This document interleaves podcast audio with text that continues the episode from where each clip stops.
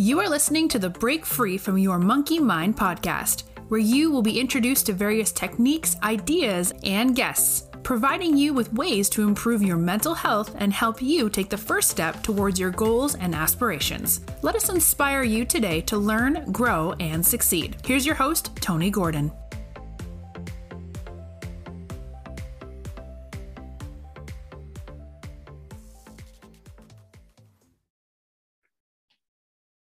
Morning, good afternoon, good evening, where you are in the world. This is Tony Gordon again from the Break Free from Monkey podcast, season two, episode 11, nearly at the end of the second series. So thank you for everybody who's joined in and for all the comments and emails I've had over the last two series. It's been great. And this, so I said, this is the second last episode in this, and something's come up quite a bit recently about relationships. Um, I did an episode a couple of weeks ago about how do you terminate a toxic relationship.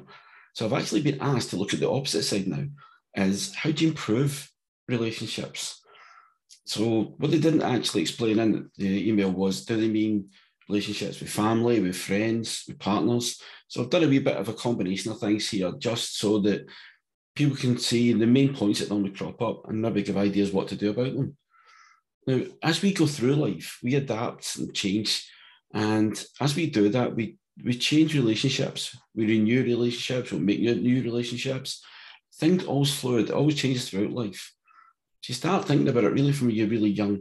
You've only got your own environment. So you've got that with your parents, your siblings, maybe aunts, uncles, grandparents, whoever visits. And then you start learning to go to school and you start seeing other things, the way other people act, the way they do things. So you start building relationships in that way with your teachers, with your other pupils. After school clubs, maybe not everybody that you normally would work about within school are in those clubs, so you meet different people there. And as you get older through secondary, you start making more and more friendships that last. You've got work colleagues after that, people who are just friends that you meet outside work, and possibly girlfriends, partners, um, boyfriends, then leading to marriage and maybe even your own kids. So through all of that, you will constantly change and adapt. Your personality will change and adapt as things happen in your life your environment changes, your beliefs change, your values change. So, how do we go through all of that and still try and keep those relationships growing or keep the way they are? Whatever it suits you. Now, recently I was talking to someone and they explained to me a really good way of looking at this, like an analogy for it. They said they look at the relationships like a beautiful garden. If you can imagine going to this gorgeous garden, a little brick wall, it was a beautiful little gate, coloured gate, walked through it, and all you could see was beautiful plant beds, and they were full of blossoming flowers. And he said it made you feel good even walking in there because the smell, the look, you just felt great. And it made him think about how much effort it took to get that like that, to dig all that soil, to put the right nutrients into the soil, get the right plants to go into the soil, and make those choices to make sure that everything there is right. And you put all that hard work at the beginning, but then you've got to keep maintaining it. You've got to nurture those plants, give them the right feed if they need it, make sure they've got the right sunlight, the right water. And that sounded like a relationship when you think about it. And he said, What happens then when you don't give it that effort? The, the huge effort you make at the beginning. And what happens if you don't do that through time? Well, if you don't cultivate a relationship, like you don't cultivate the flowers, the flowers die. Weeds start to flourish and weeds overtake, and they've taken all the nutrients that the flowers need, so the weeds end up winning. So after time, and you look at it and you come back and look through that gate, and the picture won't be the same. You might get the odd little flower here and there, but if you get so many negative parts to it and you've not maintained it, you've not put the effort in, it's not what you wanted to get out of it. And you start feeling a bit lost. You start thinking, how much effort is it going to take to restart that all over again and redo them? Probably more than it did at the beginning, because now you've got to get rid of all the weeds before you can start planting anything else. You probably didn't have to do that before. So I thought that was a very good analogy. And it made me think of things like couples. So one of the things is a lot of couples say arguments, they can be small arguments. Sometimes they say over silly things. And half the time you don't even remember what the things are afterwards. But the most important part of that is avoid deflecting the issue. Deal with that issue at that time. What I mean by that is it's so easy to say, well, you did this last week or last month, or you never did this last week or last month. And you should really be concentrating not what happened last week, last month, but what happened now. For example, if they'd ever done something today, why didn't they do it today? Rather than jumping on saying, oh, they've just not done it again. There could be a valid reason, but we don't always hear that bit. So, I mean, for example, someone's to go to the shops and get something, and whatever happened, came and said, oh, you ask where it is. And before you get a chance to speak, you're already going to tirade to them for not doing it and bringing up all these other times. But that simple thing could just be that they, there that sometimes the shop's not had what they were looking for. They didn't want to get something that wasn't the right one. So they thought they'll just leave it and then go back and try later on the next day when they could get what the person wanted. But you don't always notice that because you're already listening to reply. what I mean by that is, as soon as they said, ah, well, or sorry, or whatever, you're already a reply to them saying, oh, yeah, this always happens, or this is what you do. You just done something, you've done something for you, not for me. Does that sound familiar? And then they start biting back the same. Well, you've done this before, or you've done that, and they cast things up. And before you realize it, you've got a full blown argument, which could have been really simply avoided by just a simple question Oh, what happened that you couldn't get it? Simple as that. So try that next time when you do have something. Try and keep yourself calm when you know that something's bothered you. And just to ask the question first and listen for the answer, not listen until you can jump in. Just try that and see what happens. You may be surprised. But one thing as well, if the person who didn't do it didn't do it for no apparent reason or they've got an excuse, there's no point in that. Just say sorry. If you're in the wrong and you own up to your part in that situation, say sorry. It may be just that they've done something or you've done something that didn't come across the right way or you didn't mean that. It always takes two things because you take responsibility as a wonderful tension reliever. If you want to reduce that so there's no big arguments with it, you need to make sure then if you have done something wrong, say sorry and explain that. Although sometimes that things can still be taken differently. I had an example of this recently, and it's something that came out bad for me because it came the wrong way. I've always been told I'm not very touchy feely. I don't like hugging. I don't like touching people. That um, and coaching and doing it with therapy. Sometimes people say to me, "Well, people just need reassurance." Maybe by holding the hand for a few seconds and saying, "Look, it's going to be okay, or you can do this," or gently touch their face. And look, if they're looking away, get them to look and just say, "No, you are going to be great, or you're going to be fine, or whatever." But I did that in a situation recently, and it was taken the wrong way by the person, but they took it because their perception of it. Mine's maybe was I could have explained it clearer, or I could have asked permission first, which I probably should have done. And thinking on it now, in hindsight, it's always great. But because I've always told I've never really done that, that I'm a bit standoffish, instead of being showing a bit more empathy that way, I've learned from this that yeah, the both sides can work as long as you've got clarity, as long as you explain things the right way and say it. And I was sorry for what I did then because I never meant to come across the wrong way. So I've apologised. Whether the person did see that or not, I appreciate their side. It just means no, it, it was awkward for them, then that's fine. Um, I don't want to see other people having that. So make sure that when you do do something like this, say you're wrong right away and then explain why you've done it. I could have explained clearly and I didn't. So that's a lesson for me. Admitting to being in the wrong shows strength of character as well.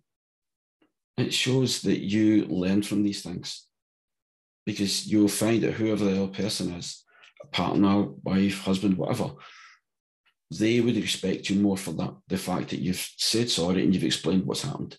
And if they can understand that, that's great. But not only is accepting responsibility a sign of maturity, it can show that you're willing to learn from it and you're willing then to understand the other person's side as well, understanding their perspective. Because although you may have one intention about how you say something, how you mind, how you do an action, it may not always be taken by the other person the same way. So make sure that you do do apologize right away and give that client about why something happened. Remember, they're no mind reader. They don't know how you've done something. So you'd have to explain what it is. And some things that will benefit you doing it. Sometimes maybe not. And if it doesn't work at that time, you still learn for the next time. And that's what's important. But don't just go silent and walk away. That's another one people tell me to do. Uh, I've done this. I think a lot of people have done that. Probably you get to a point where you go, I don't want more of this and just go. But this may feel good at the time because you know we're arguing and you're not, you, you don't feel like you can heat it up and you can go and calm down easily. But all you're doing is really deflecting it again because the next time you see each other, that's still festering. So the argument then can end up worse because as it festers in someone, that can turn into a full blown argument. It can turn into anger. It can turn into frustration, which all comes out the same way. And if it just being verted by just clearly explaining the first time, you can avoid all that. There's something to think about. There's a lot of people say they do it, they just walk away. It doesn't help. Even if the other person doesn't calm down, let them finish first before you speak. Make sure there's a pause long enough as if they're waiting for you to reply and then do, don't do it while they're speaking. And make sure you leave long enough after you know there is a gap. They're not just taking a breath or thinking the next thing they're going to say. So take that little bit of time. But spend the time together. It's great saying sorry things or sorting things out, but then make time for each other. Someone said that to me recently as well, is that what do you do for leisure or for me not working? And I seem to spend all my time working at the moment, but I love what I do. But yeah, I've got to make other time for family and everything, so you need to put that by as well. You need to sort time, even your diary, your busy time, just to spend a little bit of time with your family where you can. Set that time ahead in the week before. You've got it, that's your time, or the same every week if possible, and that's your time. And nothing else comes into that. You don't change that. Because doing things like that, especially if you do things outside your comfort zone, if your comfort zone is at work, maybe the relationship is the person you have issues with, then make sure that you take the time to build that up. A bit like the garden, you need to nurture it and maintain it if things go. When we experience fun together, um, it releases with fun, you laugh, you smile, you get all those beautiful endorphins, you get all these emotions that come through that make you feel better. And without question, it does destabilize any argument. It will stop arguments if you're spending that time together. So try that. If you're both workaholics still, you've got to make an effort to do that. So you need to talk about that and create the time when it suits both of you. Don't just do it and say, well, I've got time here and expect them to sort of go by yours. Again, it's all about talking. Communicate. When are you free this week and next week? Why don't we do go to the pictures, go for a walk, go for a meal, go for a drink, whatever, visit other families, whatever you want to do. Set the time aside to do that and make sure you just keep to that. So do it in both your diaries, it's in there, you've got that. I know it sounds weird putting your diary, but people say that if they don't do that, something comes in, they'll fill it and then go, ah, I forgot. And then they'll have to do whatever they've agreed. So try and do that. If it's family, rather than just the couples themselves, you want to do this, you want to encourage family members to share their feelings. Um, it, it shouldn't matter what age people are. If a family are willing to always open up and talk as a family, some people are spoiled to say they actually still do something that I must admit I've not done a long time, but as a family, they sit down together, sometimes at the end of the day, sometimes at the end of the week, and just say what kind of week they've had. And it just clears the air with the feelings and emotion, but gets the children especially part of that. So they learn to understand feelings and emotions better because they're open to it. They're hearing yours and seeing yours and how you deal with it and saying, ah, so if that happens to them in the future, they know how to deal with it because they've been learning. Remember, they're like sponges everything that's happening in the world, especially if you think through up to even teenage years, especially, maybe not to 2021, they're still taking everything from this world, everything in, and learning how to deal with these emotions. Doing it as a family can be a great way of doing that. But it also encourages them to be more open. So there may be certain situations you prefer to speak to the mom, the dad, the partner, whoever. But if you've encouraged that to speak to as a family, they'll find that easier as well. So when they do have any bad issues, serious issues, they don't hide away from it. They don't let it build up inside, but it can end up being stress, anxiety, depression. They know they can come to you and talk. So try and build that up. More importantly, don't pick favourites. Sometimes you see, oh, that's my baby, or this is my first. Something else I heard a lot recently, and I know growing up, is having what's called the middle child syndrome. For example, if you've got three, and the young one's the baby, the older one's the firstborn, the middle one sometimes can be a bit left out. And you might not always realise that, but they always seem to be vying for something with the other two. So you can sometimes find that there's arguments with them, and there always seems to common denominator as the middle one, but not necessarily. It can just be whatever age they are, what they're going through. They can't be bored with the younger one, and the older one can't be bored with them because they're now finding other things in life to do. So it's better that when they're in their home environment, they don't see that, that they're not the same as everybody else. So treat everyone the same. I know people always say, I always do that. But when you step back and think about it, do you really? Or do sometimes some ones get more favourite time than others? Again, we were talking about with the couples relationship, schedule time for the entire family. Said earlier, some people say they do it night once a night or once a week and set a table to through things. I don't mean that. This is about sitting down, maybe to meals together, or giving each other time for to take the family out or go. We said even trips for walks, away for the day. Doing things as a family is an amazing thing for keeping the relationship built. The things you'll speak about when you're outside, the fun you can have, and just how beautiful surroundings can be that children always notice. And sometimes they do and you don't. So you start growing up, you just see trees, but they see to play. Remember, kids can find some fun and laughter in everything. And sometimes that's what we all need. We need that fun and that laughter. And sometimes with all the work and the pressures we've got in life and responsibilities these days, we forget that. If you're all as a family together, sometimes just look at your children and a wee leaf blowing up and they're chasing it, or rain coming down and they're jumping in puddles.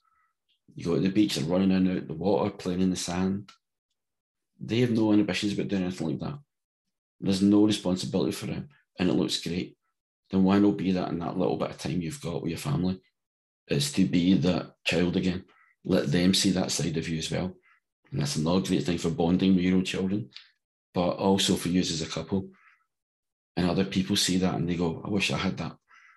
Why can't my family be that way? But they can. It's just taking that time to spend that way, that important time to spend together, quality time together. Try that and you will be amazed how it works. Sometimes, though, as relationships don't work. So it's not all about all the great things in a relationship. Sometimes there really can be things when parents just drift apart or something happens with one or the other and they fall out. And again, because like, arguments first start, it builds up and they find they're arguing more and more. And before you know it, you don't really spend any time together at all. And then you start avoiding each other actually. And how difficult that is to get back when that happens. And then the arguments start. So instead of little arguments, everything becomes it can just be the smallest little thing. You know, you their voice, what they do, banging doors, but they don't really, but in your head it's banged because you're expecting that. It could be the plates coming down banging or not helping, not put the rubbish out, not went to shopping, whatever it is. All these things get to you and it builds up and builds up. And what we're trying to explain is that when you've got a family environment doing that, when it's just the two of you, it can be bad enough. You need to work on that and get it. When there's a family involved, and sometimes you can't really work on it there, and one person might leave.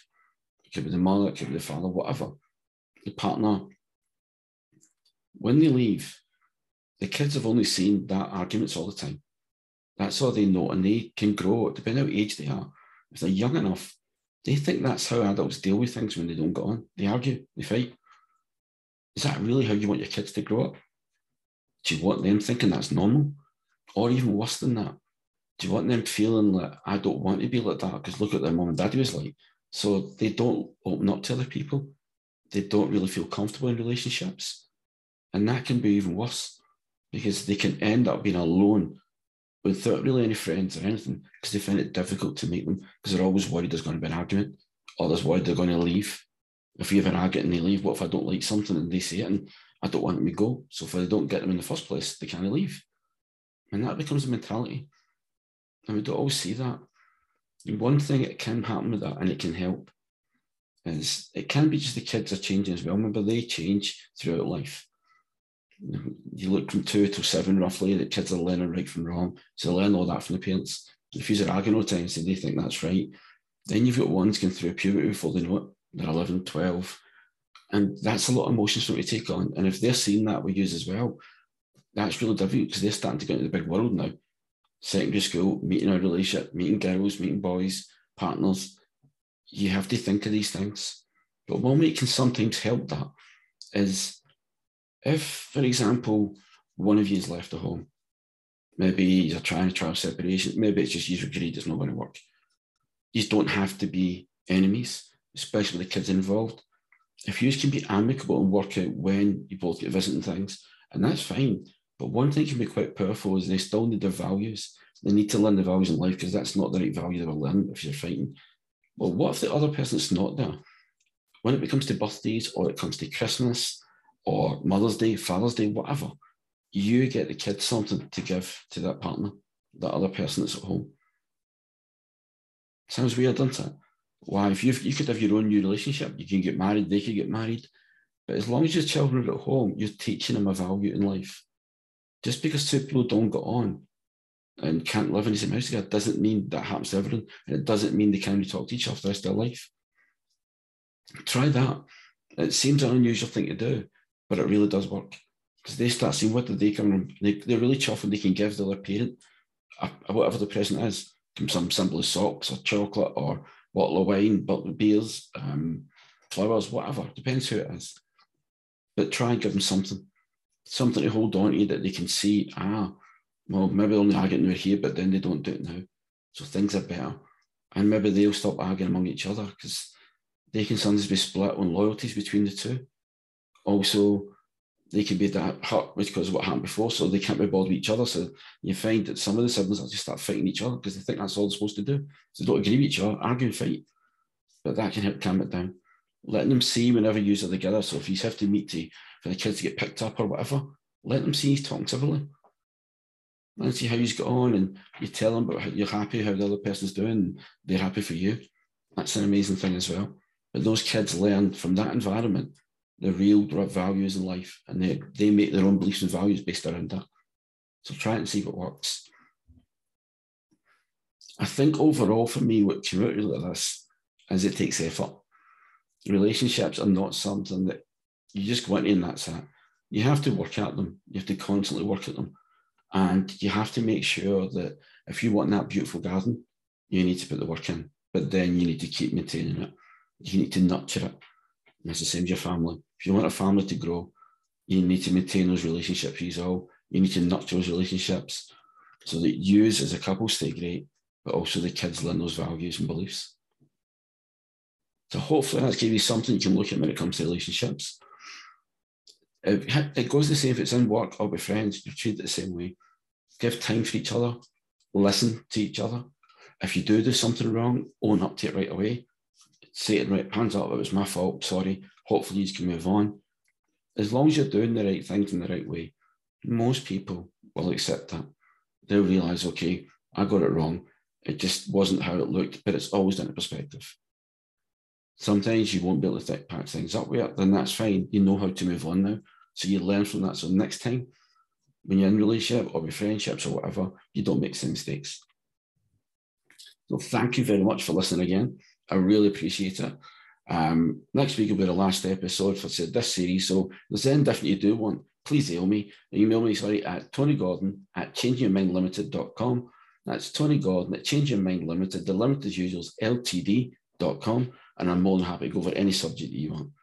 So thank you very much again. Take care of yourself and nurture those relationships.